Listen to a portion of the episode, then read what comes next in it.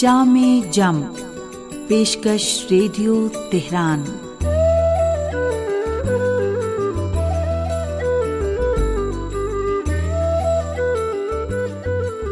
عزیز سامعین، محمد وال محمد پر درود و سلام، آپ کی صحت و سلامتی اور ایک اچھے دن کی دعا کے ساتھ پروگرام جامع جم لے کر حاضر ہیں۔ حسین اختر کا سلام قبول کیجیے۔ پیغمبر اسلام صلی اللہ علیہ وآلہ وسلم فرماتے ہیں فتنے کی کوشش کرنے والا خدا کا منکر ہو جاتا ہے، چاہے وہ مسلمان ہی کیوں نہ ہو۔ سنتے رہیے جامع جم۔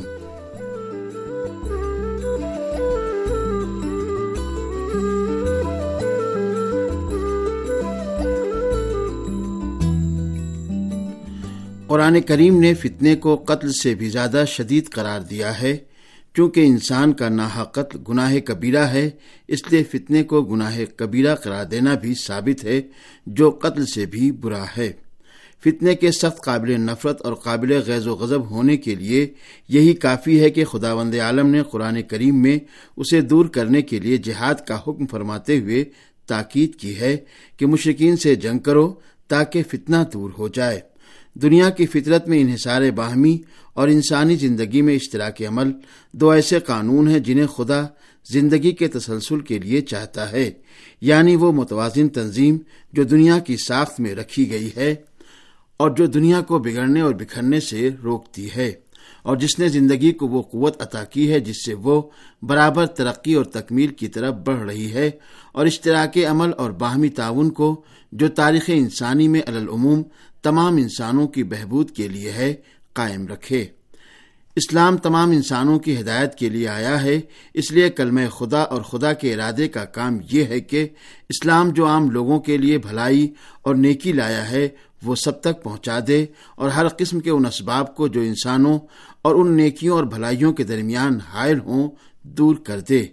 اس لحاظ سے جو بھی انسان کی اس عمومی بھلائی کے حصول میں راستے کا پتھر بنے اور اپنی قوت سے لوگوں کے اور اس بھلائی کے درمیان حائل ہو، وہ شخص خدا کا دشمن ہے اور کلم خدا اور ارادہ خدا پر دست درازی کرتا ہے۔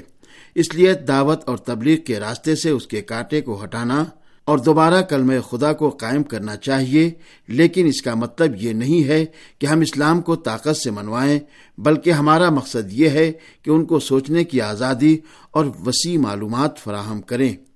جن کی بدولت ہدایت اور عمومی بھلائی حاصل ہوتی ہے، تاکہ اس سے انہیں بھی ہدایت حاصل ہو، ورنہ اسلام کسی کو مجبور نہیں کرتا کہ اس کے سامنے سر جھکائے اور مجبوراً اسے مان لے۔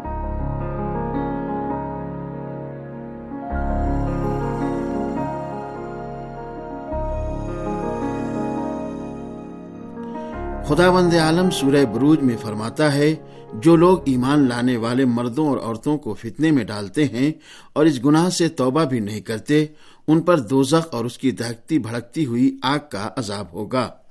اگرچہ اہل لغت نے فتنے کے دس سے زیادہ معنی تحریر کیے ہیں، لیکن عام اور روایتی معنی ہنگامہ کھڑا کرنا اور کسی ایک شخص یا جماعت کا آرام، اس کی آزادی اور امن غارت کرنا، دو یا دو سے زیادہ انسانوں کو لڑانا، دو دھڑے بنوانا اور عوام کو تکلیف اور مصیبت میں گرفتار کر دینا ہے۔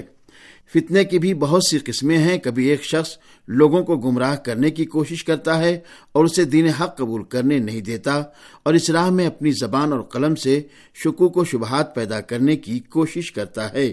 کبھی ان لوگوں کو ایزا پہنچا کر اور تنگ کر کے جنہوں نے دین قبول کر لیا ہے، دوسروں کو دین قبول کرنے سے روکتا ہے۔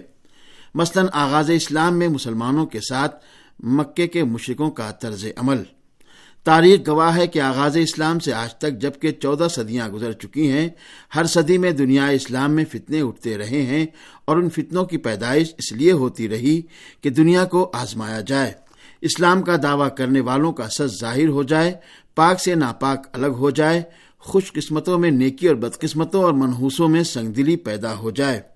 پچھلی صدی میں جو فتنے اٹھے، ان میں سب سے شدید فتنہ پارٹی بازی کا فتنہ اور مادیت اور عیاشی کے طرفداروں اور ایمانداری و روحانیت سے انکار کا فتنہ ہے، جس نے سیلاب کی طرح یورپ اور امریکہ کی طرف سے اسلام ممالک کا رخ کیا۔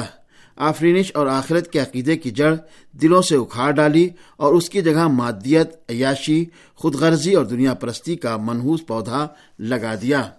المختصر یہ ہے کہ ان لوگوں نے انسانی سماج سے شرافت اور روحانیت کا خاتمہ کر دیا، مسلمانوں کو خدا اور آخرت کی یاد سے غافل بنا دیا اور طرح طرح کی خواہشات اور بدکاریوں میں اس طرح مشغول کر دیا کہ اسلام کا صرف نام ہی رہ گیا، جیسا کہ پیغمبر اکرم صلی اللہ علیہ وآلہ وسلم نے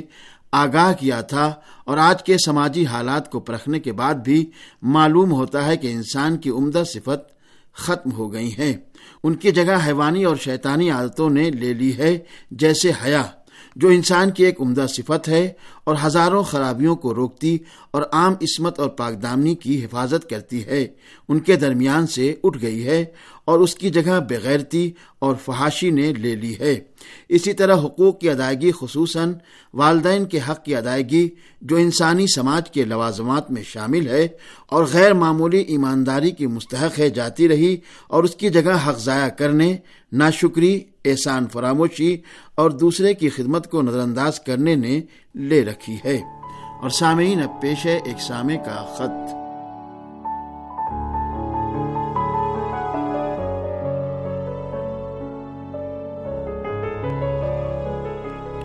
محترم مشاہد حسین صاحب، برہون ضلع سانگھر پاکستان سے لکھتے ہیں کہ مجھے ایران کے بارے میں اچھی سی کتاب چاہیے۔ آپ حضرات کی محنتوں سے پروگرام روز بروز عمدہ ہو رہے ہیں۔ خدا سے دعا ہے کہ ریڈیو تیران دن دون